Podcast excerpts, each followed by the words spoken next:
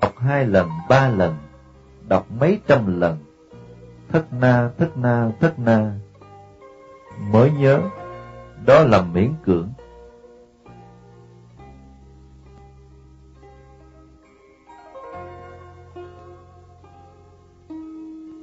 Không miễn cưỡng, thì thấy một lần liền nhớ, không bao giờ quên. Đây gọi là lọt qua mắt, không quên. Vì sao lọt qua mắt không quên? Vì nó giống như tấm gương. Người có trí huệ thì biết được tất cả mọi vật đều ở trong tâm của mình. Cho nên cũng chẳng có tâm tham, chẳng có tâm sân, chẳng có tâm si, chẳng có tâm ngã mạn, chẳng có tâm hoài nghi. Tại sao? Đó đều là duy tâm sở hiện. Ở trong tâm vốn có mọi vật, bất cứ vật tốt cũng chẳng có vấn đề, vật xấu cũng chẳng có vấn đề, tất cả đều chẳng có vấn đề. Song cảnh giới này nói ra rất là dễ dàng. Khi làm cũng phải dùng một chút công phu mới có thể đắc được. Cảnh giới này, nếu người chẳng có công phu, thì sẽ nói, đối với tất cả mọi việc tôi cũng chẳng có vấn đề gì hết. Bên ngoài chẳng có vấn đề, xong bên trong phát sinh vấn đề. Ở bên trong của bạn với bạn đánh nhau, do đó người có trí huệ chơn chánh rất là ít. Hơn nữa nếu người đã có đại trí huệ, thì hãy xem là trí huệ thế gian hay trí huệ xuất thế gian. Trí huệ thế gian tức là trí huệ biện thông. Họ rất khéo ăn khéo nói, chẳng có đạo lý, họ cũng nói rất có đạo lý. Người chẳng có trí huệ nghe thì cho rằng họ nói rất có đạo lý, không sai. Lời họ nói rất hay, kỳ thật. Nếu người có trí huệ chân chánh thì chẳng nghe những lời của kẻ ngu nói. Họ nói đạo lý ngu si thì không thể ở trong ngu si của bạn. Đây gọi là trong dương có âm, trong trí huệ có ngu si, là trong âm cũng có dương. Trong ngu si cũng có trí huệ. Ví như người nào đó, bạn thấy ông ta chẳng nói nhiều, cũng là một người rất bình thường. Xong ông ta làm việc gì cũng đều hợp đạo lý. Thấy ông ta có vẻ rất ngu si, dốt nát. Xong ông ta làm việc gì cũng rất chánh đáng. Có rất nhiều trường hợp như thế. Cho nên bạn quan sát người thì hãy xem bạn có trí huệ chân chánh chăng. Nếu bạn có trí huệ chân chánh thì không nghe lời kẻ ngu nói. Còn nếu bạn chẳng có trí huệ chân chánh thì sẽ bị người làm cho ngu. Trí huệ như thế, những thứ khác cũng như thế. Trí hệ và ngu si có mối quan hệ với nhau. Bạn chẳng có ngu si, tức là trí huệ. Nếu không có trí huệ, thì tức là ngu si. Ngu si tức là trí huệ. Trí huệ tức là ngu si. Trí huệ và ngu si là một. Bạn dùng được tức là trí huệ. Không dùng được tức là ngu si.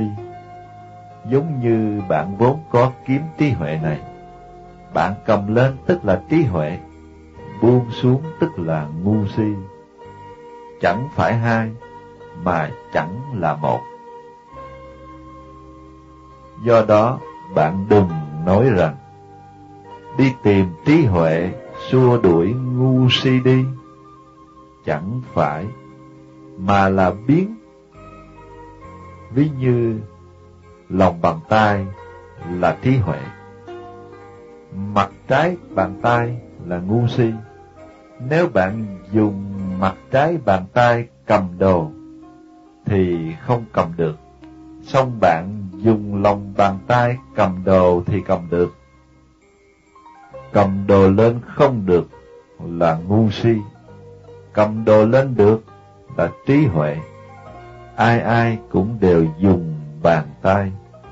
Trí huệ cũng giống như thế. Nó là một. Xong là hai bên. Xem bạn dùng bên nào. Bây giờ bạn đã hiểu chăng? Có người nói, tôi đã hiểu Phật Pháp, trí huệ và ngu si tức là bàn tay. Sai rồi. Đó là tôi ví dụ bàn tay. Bạn đừng cho rằng trí huệ và ngu si tức là bàn tay. Cũng giống như ngón tay chỉ mặt trăng. Bạn đừng cho rằng đầu ngón tay là mặt trăng.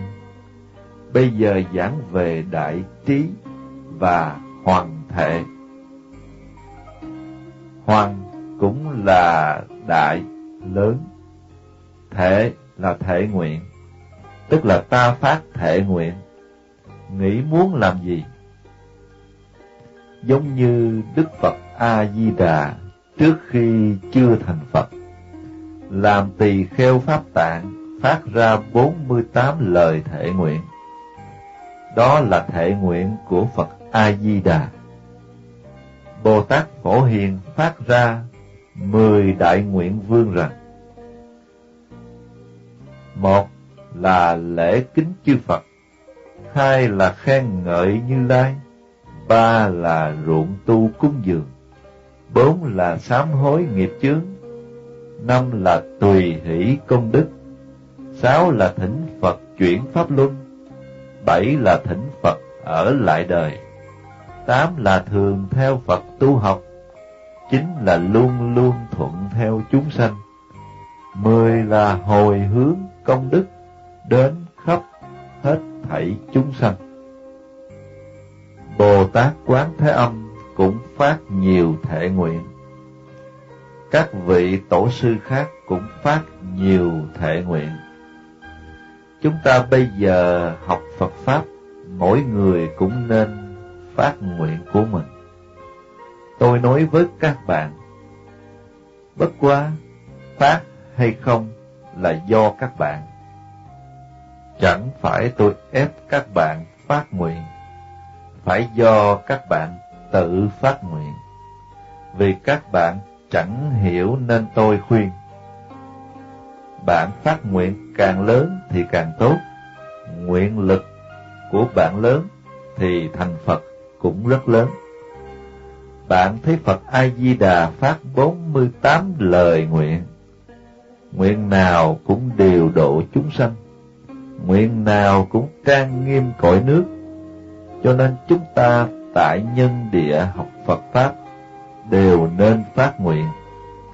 Mỗi người có thể biên lời nguyện của mình ra. Bạn phát ra bao nhiêu lời nguyện thì biên ra cho rõ ràng. Đừng cẩu thả bừa bãi. Nói như vậy, tôi phát nguyện độ chúng sanh. Độ như thế nào?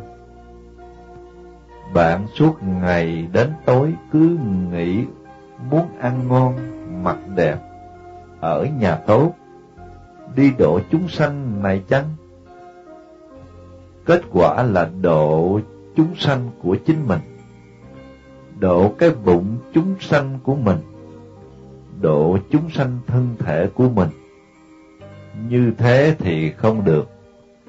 Bạn phải nói rõ ràng lời nguyện của bạn phát ra, tương lai như thế nào hiện tại ra sao, quá khứ hoặc là có dụng công, chẳng dụng công, có tu hành, chẳng tu hành.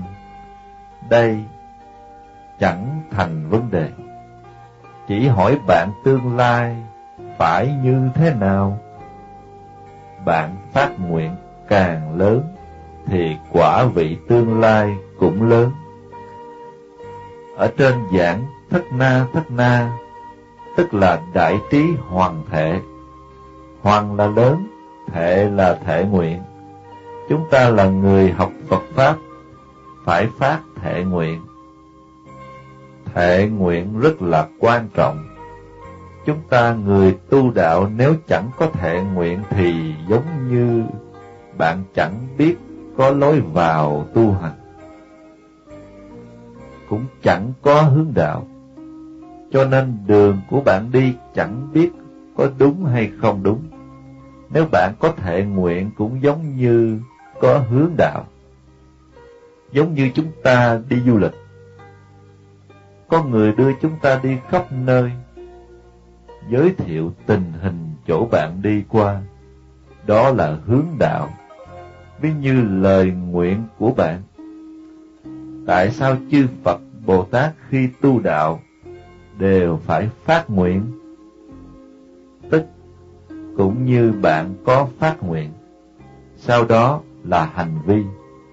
Cho nên Bồ Tát Địa Tạng tại nhân địa phát nguyện rằng, địa ngục bất không thể bất thành Phật. Chúng sanh độ tận, phương chứng Bồ Đề. Bạn thấy đó, lời nguyện của Ngài rất là vĩ đại. Do đó hiện nay chúng ta học Phật Pháp cũng nên phát nguyện. Ai muốn làm gì thì đừng ngại phát nguyện. 38. A La Xá Lị A La Sâm cũng là tiếng Phạn dịch ra nghĩa là chuyển luân Pháp Vương. Chuyển là vận chuyển, luân là bánh xe Pháp, tức là đấng Pháp Vương chuyển bánh xe Pháp. Chuyển Đại Pháp Luân là luôn luôn diễn nói diệu Pháp Đại Thừa. Đạo lý nói ra rất thâm sâu vi diệu. Những người khác nói không được vi diệu. Pháp mà bạn giảng giải rất tỉ mỉ. Đó gọi là chuyển Pháp Luân Vương. Thủ nhãn này là trưởng thượng hóa Phật thủ nhãn bạn tu pháp này thì đời đời kiếp kiếp đều luôn luôn theo chư Phật tu học, luôn luôn vào chỗ của chư Phật. Ở Đài Loan cũng có vị Pháp Sư nào đó giảng chú Đại Bi, mỗi một thủ nhãn ông ta đều giảng thành một vị Bồ Tát. Ví như trưởng thượng hóa Phật thủ nhãn, thì ông ta nói là trưởng thượng hóa Phật Bồ Tát Thủ Nhãn. Đó là sai một ly đi một dặm. Tại sao? Vì vốn chẳng có tên vị Bồ Tát này. Bạn hãy mở toàn bộ Đại Kinh Tạng ra.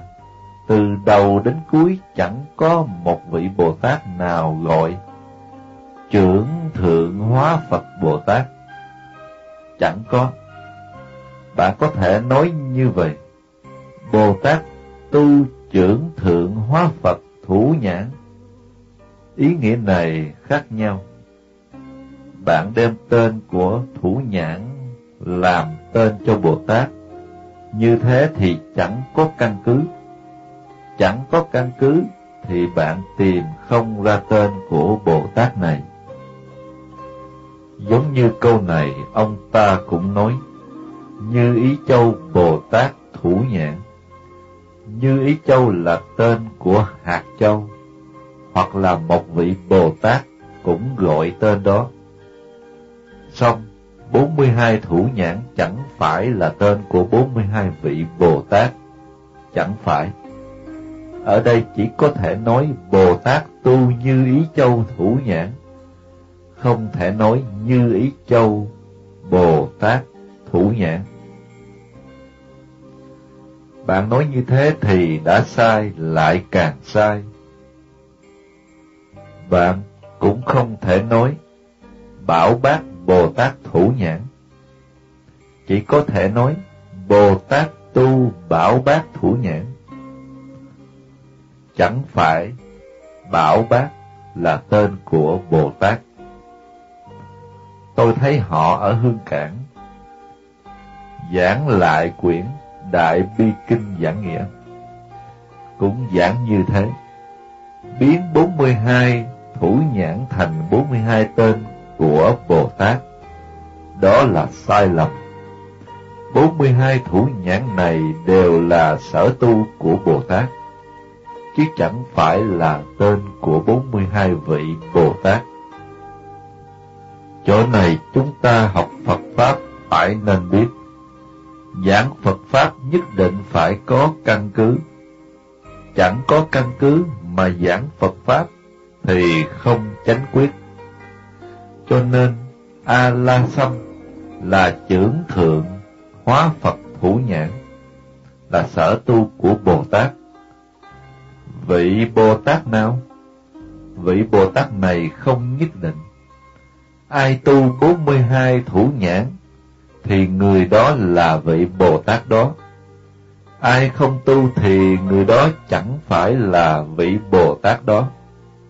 Bạn tu 42 thủ nhãn thành công rồi, thì bạn sẽ chứng đắc quả vị Bồ Tát. Phật La Xá Lị là tiếng Phạn dịch ra nghĩa là giác thân tử. Các bạn còn nhớ xá lợi Phất, còn gọi là xá lợi tử chăng? Dịch ra nghĩa là thân tử, tức là xá lợi. Phật La Xá Lị là giác thân tử. Đây là sổ châu thủ nhãn, sở tu của Bồ Tát. Sổ châu cũng là niệm châu. Bồ Tát tu sổ châu thủ nhãn thì có thể đắc được mười phương chư Phật cấp tốc đến nhiếp thọ. Mười phương chư Phật tiếp dẫn vị đó đến mười phương thế giới thành Phật. 39. Phạt xa, phạt xong Phạt xa, phạt xong cũng là tiếng Phạn dịch ra nghĩa là hoan ngữ, hoan tiếu, tức là thích nói, rất hoan hỷ nói. Còn có một ý nghĩa nữa dịch ra đại trượng phu. Còn có một ý nghĩa nữa dịch ra vô thượng sĩ. Đó là ba ý nghĩa. Trong 42 thủ nhãn, thì câu chú này thuộc về bảo cung thủ nhãn. Ai tu thủ nhãn này, nếu là người tại gia thì có thể làm quan lớn, nếu là người xuất gia thì có thể chứng quả A-la-hán.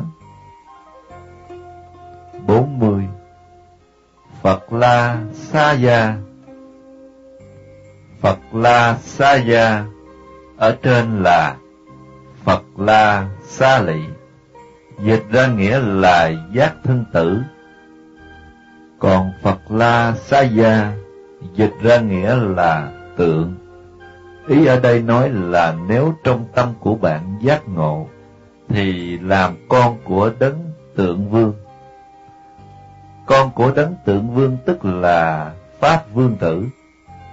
Con của đấng Pháp vương tương lai sẽ làm đấng pháp vương tối cao, cho nên nói giác tâm giác tượng vương là ý nghĩa đại khái của câu chú này. Câu chú Phật La Xá Gia này là nói bổn thân của Phật A Di Đà. Phật A Di Đà là sư phụ của Bồ Tát Quán Thế Âm. Vì Bồ Tát Quán Thế Âm nơi nơi đều cung kính sư phụ của Ngài. Cho nên Ngài nói chú Đại Bi cũng là tôn trọng sư phụ của Ngài. Câu chú này là Phật A-di-đà phóng quang để chiếu đến người trì chú. Câu chú này tức cũng là tử liên hoa thủ trong 42 thủ nhãn. Có bạch liên hoa thủ, thanh liên hoa thủ, tử liên hoa thủ, hồng liên hoa thủ. Tu tử liên hoa thủ nhãn có thể gặp được mười phương chư Phật. Do đó, tử liên hoa thủ nhãn này rất là quan trọng. 41. Holo Holo Mala Holo Holo Mala cũng là tiếng Phạn dịch ra nghĩa là tác pháp như ý. Còn có ý nghĩa nữa là tố pháp mạc ly ngã. Câu chú này là kim chạc ngọc hoàng thủ nhãn. Chúng ta tu 42 thủ nhãn gọi là tác pháp như ý, là tội tâm như ý. Bạn tu thủ nhãn này thành công rồi, thì sẽ tội tâm như ý. Tố pháp mạc ly ngã Tố pháp tức là tu hành, tức là chính mình phải tu hành, chứ chẳng phải kêu người khác tu hành. Cho nên tu pháp này thì pháp này chẳng lìa ta, ta cũng chẳng lìa pháp này. Ta, pháp, biến thành một, tất nhiên biến thành một, cũng chẳng có pháp, cũng chẳng có ta. Ta và pháp, hai chấp đều không, cũng chẳng có pháp chấp, cũng chẳng có ngã chấp. Đây gọi là mạc ly ngã. Tu kim chạc ngọc hoàng thủ nhãn, hay khiến cho tất cả chúng sanh đều nghe sự giáo hóa của bạn. Bạn giáo hóa họ tu hành pháp gì, thì họ tu pháp đó. 42. Holo holo he lị Holo holo he lị Câu chú này cũng là tiếng Phạn dịch ra nghĩa là tác pháp vô niệm, cũng gọi là tác pháp tự tại. Ở trên là tác pháp như ý, đây là tác pháp vô niệm. Như ý thì vẫn còn có một ý niệm. Bây giờ vô niệm thì dù một niệm cũng chẳng có. Tác pháp thì chẳng có bất cứ một niệm gì. Còn một niệm thì còn vọng tưởng. Bạn chẳng còn niệm thì chẳng còn vọng tưởng. Chẳng còn vọng tưởng cho nên tác pháp tự tại, biến thành quán tự tại. Câu chú này là bảo bát thủ, là thủ nhãn thứ ba trong 42 thủ nhãn. Bảo bát thủ có công năng gì? Hay giải trừ tất cả bệnh đau của chúng sanh? Giống như bây giờ một số người xuất gia rất tin chú Đại Bi, bèn gia trì nước chú Đại Bi. Nếu ai có bệnh thì gia trì một ly nước Đại Bi, cho họ uống. Uống vào có khi bệnh khỏi, có khi bệnh không khỏi. Đó là xem nhân duyên của bạn. Nhân duyên của bạn uống nước chú Đại Bi khỏi bệnh, thì bạn sinh niềm tin. Tin Bồ Tát Quán Thế Âm. Có khi bệnh không khỏi thì bạn chẳng tin, chẳng tin Bồ Tát Quán Thế Âm. Kỳ thật, có khi cũng không khỏi, có khi mau khỏi. Đó là xem nhân duyên của bạn với bệnh nhân. Nếu bạn và y có duyên thì y uống nước đại bi của bạn sẽ khỏi bệnh. Nếu chẳng có duyên thì uống nước đại bi thì y cũng chẳng có niềm tin, bệnh cũng chẳng khỏi. Nói tóm lại, có đủ thứ nhân duyên mới có thể giúp thành pháp duyên này. Nếu bạn có sự tu hành, thì đối phương mới có tâm thành. Xong bạn có sự tu hành mà đối phương chẳng thành tâm uống nước đại bi, là không khỏi bệnh. Hoặc bạn chẳng có sự tu hành mà đối phương có tâm thành, uống nước đại bi thì cũng sẽ khỏi bệnh. Ở đây có đủ thứ quan hệ. Có khi người này nghiệp chướng nặng và nước đại bi của bạn không có công lực lớn mấy, cho nên y uống vào thì bệnh cũng chẳng hết. Có khi người đó nghiệp chướng nhẹ và nước đại bi của bạn rất có công phu. Gì gọi là có công phu? Tức là bạn luôn luôn trì chú đại bi, thì có một sức lực cảm ứng đạo giao, cho nên bệnh của người đó được lành. Do đó, bất cứ việc gì cũng đều có đủ thứ nhân duyên ở trong đó để hỗ trợ. Có đủ thứ trợ duyên mới thành tựu. Bạn đừng cho rằng tôi tu bảo bát thủ, tôi gia trì nước đại bi, sao chẳng có chút công hiệu nào? Phải chăng nước đại bi chẳng có công hiệu, là vì công phu của bạn không đủ, cho nên công hiệu cũng giảm bớt. Vì vậy, có những kẻ ngoại đạo cũng dùng nước đại bi cho bệnh nhân uống, rất linh nghiệm, rất có công lực. Tại sao? Vì những kẻ ngoại đạo có thiên ma đến trợ giúp họ. Thiên ma trợ giúp người tu hành đó, khiến cho một số người tin họ, thì họ dễ dàng dẫn người đó đi vào trong thiên ma ngoại đạo. Cho nên cùng tu một pháp môn mà có nhiều sự việc khác nhau. Chúng ta muốn dùng nước đại bi để cho bệnh nhân uống. Đó cũng là một trong những hạnh của Bồ Tát. Xong bạn phải hành Bồ Tát đạo, trước hết tu Bồ Tát hạnh. Bạn phải tồn tâm, chẳng có tướng người tướng ta, tướng thọ mạng, tướng chúng sanh. Bạn đừng cho rằng tôi hay trị lành bệnh cho mọi người. Tôi niệm chú Đại Bi rất có cảm ứng. Đừng có tâm niệm như thế. Tại sao? Vì bạn có tâm niệm như vậy là có sở chấp trước có chấp trước thì có ma chướng.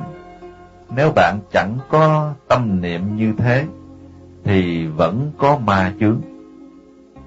Vì một số người có mau bệnh hoặc là nghiệp hoặc là ma. Nếu bị nghiệp chướng mà bạn chữa khỏi thì chẳng có vấn đề gì. Nếu họ bệnh về ma chướng, có ma mà bạn nghĩ uống cho họ hết bệnh, thì con ma sẽ nghĩ muốn tìm bạn để đấu tranh.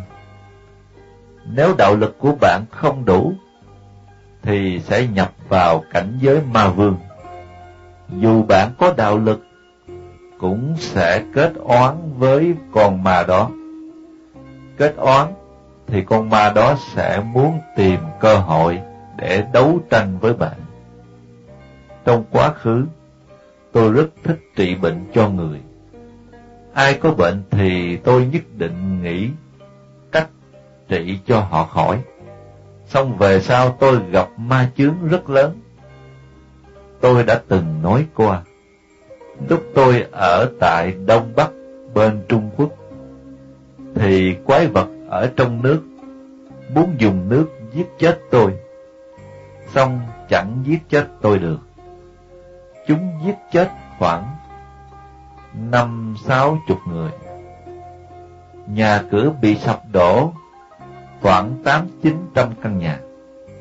Về sau, khi tôi từ Thiên Tân đến Thượng Hải, đi bằng đường biển, thì quái vật ở trong biển lại muốn làm lật thuyền của tôi. Cho nên cũng xém làm mồi cho cá. Từ đó về sau tôi đến nội địa rất ít chữa bệnh cho người. việc chữa bệnh rất dễ kết oán, lại rất dễ kết duyên. Nếu bạn chữa bệnh cho người khỏi hẳn, thì người đó sẽ biến phương pháp để cúng dường bạn, hoặc là cho bạn ăn vật ngon, hoặc là cho bạn đồ tốt, hoặc là cúng dường chút tiền cho bạn. Đó cũng rất dễ hóa duyên, xong cũng rất dễ kết oán. Cho nên vấn đề này cũng có tốt, cũng có xấu. Nếu bạn chẳng còn tướng ta, tướng người, tướng chúng sanh, tướng thọ giả, bốn tướng thì có thể làm. Nếu bốn tướng chưa phá được, thì rất dễ bị ma chướng. Muốn cách duyên chữa bệnh cho người, nên có đủ thứ quan hệ như thế. 43. Sala Sala Sala Sala Bạn nghe âm thanh này rất là lợi hại.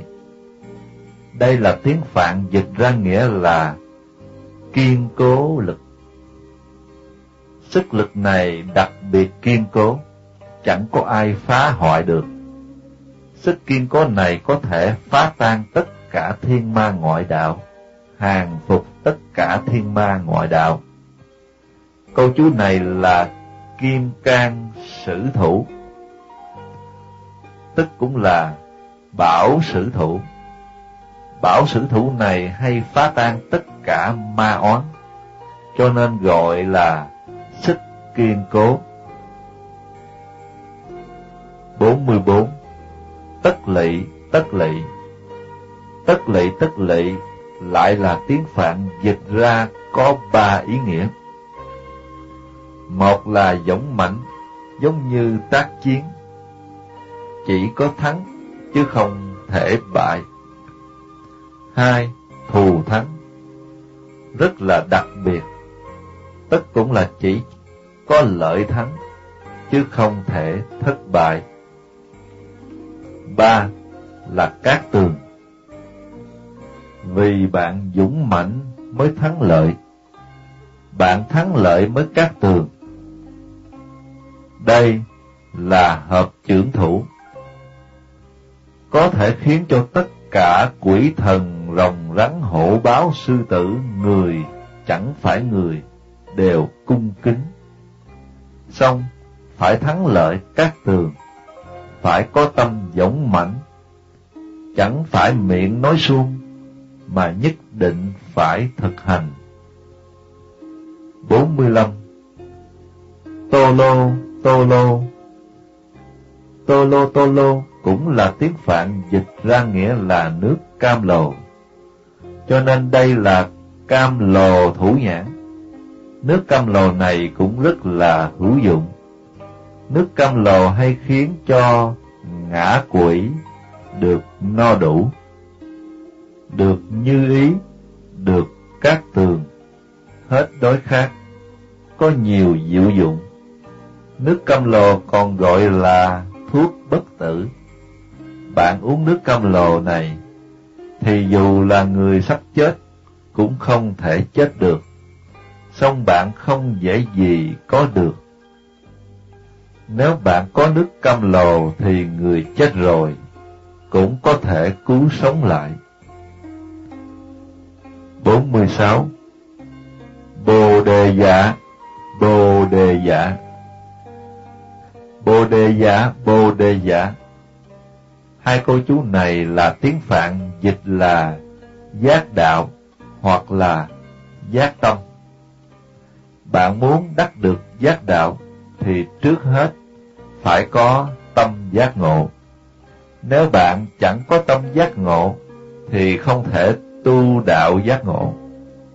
Cho nên chúng ta người tu đạo trước phải có tâm chân chánh giác ngộ, sau mới có thể tu thành đạo giác ngộ. Hai câu chú này là bất thối kim luân thủ nhãn. Bất thối kim luân tức là tâm Bồ Đề vĩnh viễn không thối chuyển. Từ đây cho đến khi thành Phật, tâm Bồ Đề đã phát ra, phải càng ngày càng tinh tấn, vĩnh viễn không thể thối chuyển. Vì tâm Bồ Đề không thối chuyển, cho nên bạn sớm sẽ thành tựu quả vị Phật. Nếu bạn thối thất tâm Bồ Đề, thì thành Phật chậm một chút. Chúng ta là người học Phật Pháp, nên ngày ngày tinh tấn, ngày càng phát tâm Đại Bồ Đề. Đừng thối thất tâm Bồ Đề. Giống như luôn luôn đến Phật đường để nghe giảng kinh, phải có tư tưởng rất khó khăn mới nghe được kinh. Vì pháp hội này chẳng dễ gì gặp được. Bạn thấy pháp hội của chúng ta rất đơn giản. Song hiện nay trên thế giới này, bạn tìm pháp hội tinh tấn như chúng ta, hằng ngày giảng kinh, hằng ngày thiết pháp, giống như nước sông chảy hàng ngày, không ngừng.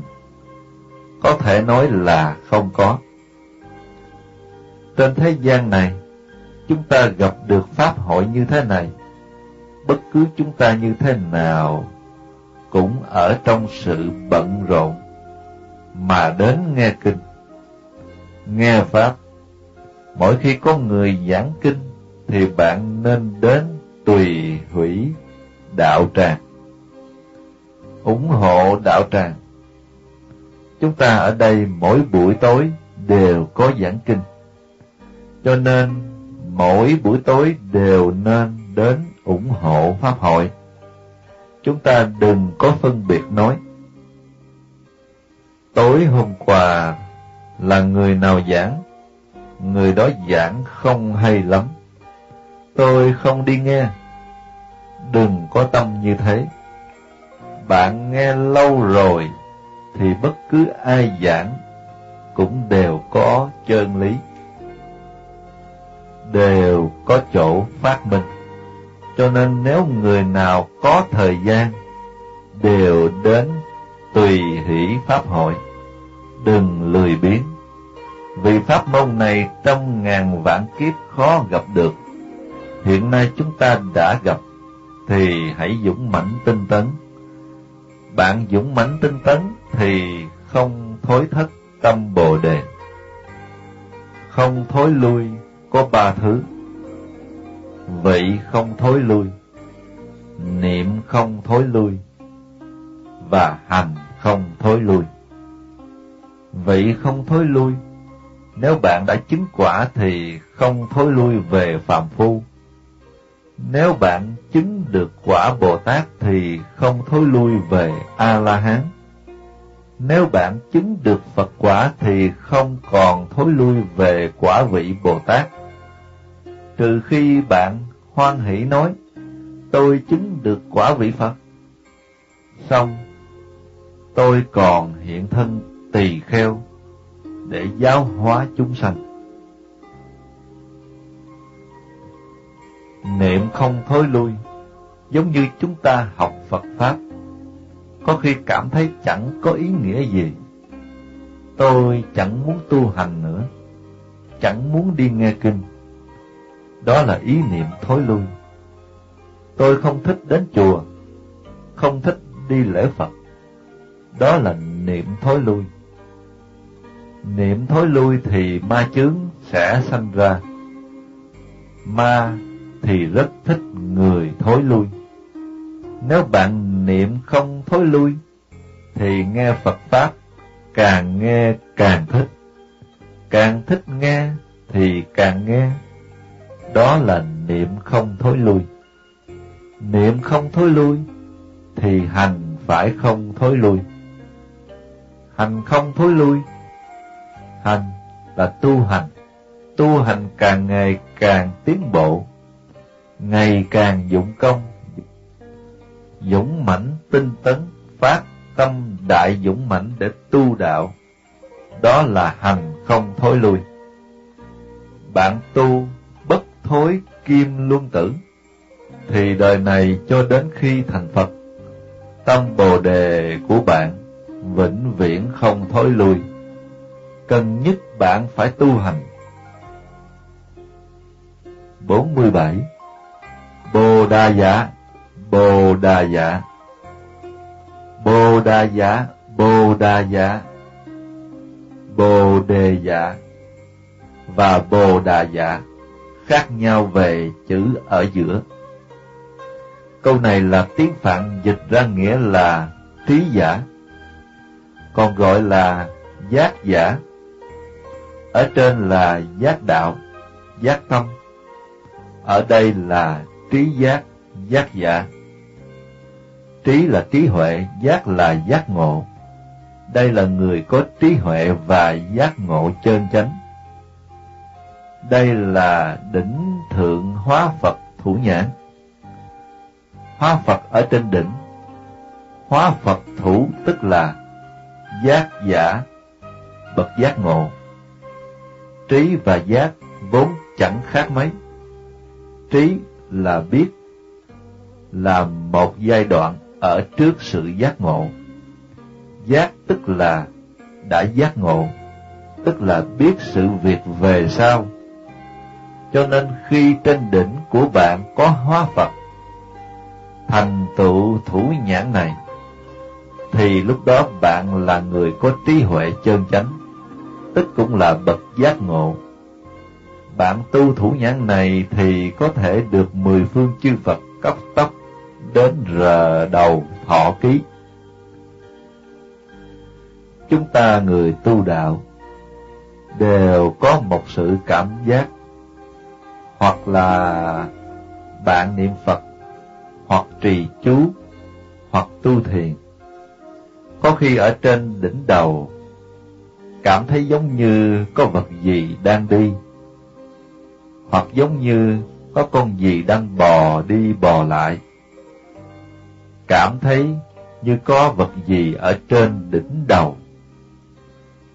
Bạn lấy tay rờ thì chẳng có gì hết. Tôi nói cho bạn biết. Lúc đó là mười phương chư Phật đến rờ đầu thọ ký cho bạn. Bất quá bạn chẳng đắc được thiên nhĩ thông, nên bạn chẳng nghe được bạn chẳng đắc được thiên nhãn thông, nên bạn cũng chẳng thấy được. Song mười phương chư Phật hết lòng đến rờ đầu thọ ký cho bạn. Cho nên nếu có tình hình này, là bạn tu hành có sự cảm ứng. Song đừng sanh tâm vui mừng, cũng đừng sanh tâm kêu ngạo. Đừng cho rằng Phật đích thân đến rờ đầu tôi. Phật đến gia trì cho tôi. Gia trì tức là dùng tay để rờ đầu bạn. Nếu bạn có tâm vui mừng, có tâm kiêu ngạo, đều là một thứ chấp trước. Đã là chấp trước, thì dù cảnh giới tốt, cũng sẽ biến thành không tốt. Giống như trong Kinh Lăng Nghiêm có đủ thứ cảnh giới. Bạn vốn tu hành có cảm ứng, song nếu bạn cho rằng là bạn đắc được cảnh giới tốt, tức nhập vào đường tà, bị ma chướng. Cho nên tu hành phải như như bất động, bất cứ là cảnh giới tốt, cảnh giới không tốt, cảnh giới lành, cảnh giới ác đều không lay động. Nếu bạn không lay động, thì có định lực. Bạn có định lực, thì sau đó sẽ sanh ra huệ lực chân chánh. Sanh ra huệ lực chân chánh, thì bạn là bậc trí huệ, thì bạn là bậc giác ngộ. 48 Di đế lị dạ Di đế lị dạ Câu chú này lại là tiếng Phạn dịch ra nghĩa là chánh lượng. Còn có một ý nghĩa nữa gọi là đại lượng, tức là số mục rất nhiều. còn có một ý nghĩa nữa gọi là tâm đại từ bi. Tâm từ bi này sao gọi là đại? Vì chẳng có biên tế, cho nên gọi là lớn. Tâm đại từ bi này hay bảo hộ tất cả chúng sanh được an ổn, khoái lạc, chẳng có sợ hãi và tai nạn. Thủ nhãn này là tích trượng thủ nhãn. Tên tích trượng có ba bộ phận và chính cái khoen. Trước kia người xuất gia đều mang tích trượng. Mỗi khi đi đường, cây tích trượng phát ra âm thanh, tức khiến cho súc sanh ở dưới đất nghe tiếng động thì bỏ chạy, khiến cho bạn không đạp chết chúng. Tích trượng là một thứ pháp bảo ở trong Phật giáo. Bạn thấy Bồ Tát Địa Tạng luôn luôn cầm cây tích trượng, dùng để mở cửa địa ngục. Đó là chìa khóa mở cửa địa ngục. Cho nên tu thủ nhãn này thì có thể dưỡng tâm của bạn thành tâm đại từ bi để cứu hộ tất cả chúng sanh. 49. Na La Cẩn Trì Na La Cẩn Trì cũng là tiếng Phạn dịch ra nghĩa là hiền ái, hiền thủ. Ý nói là đứng đầu trong hàng thánh hiền. Còn có một ý nghĩa nữa gọi là thiên hộ thiên đỉnh. Ý nói là khéo hộ niệm tất cả chúng sanh, khéo độ thoát chúng sanh đến quả vị tối cao.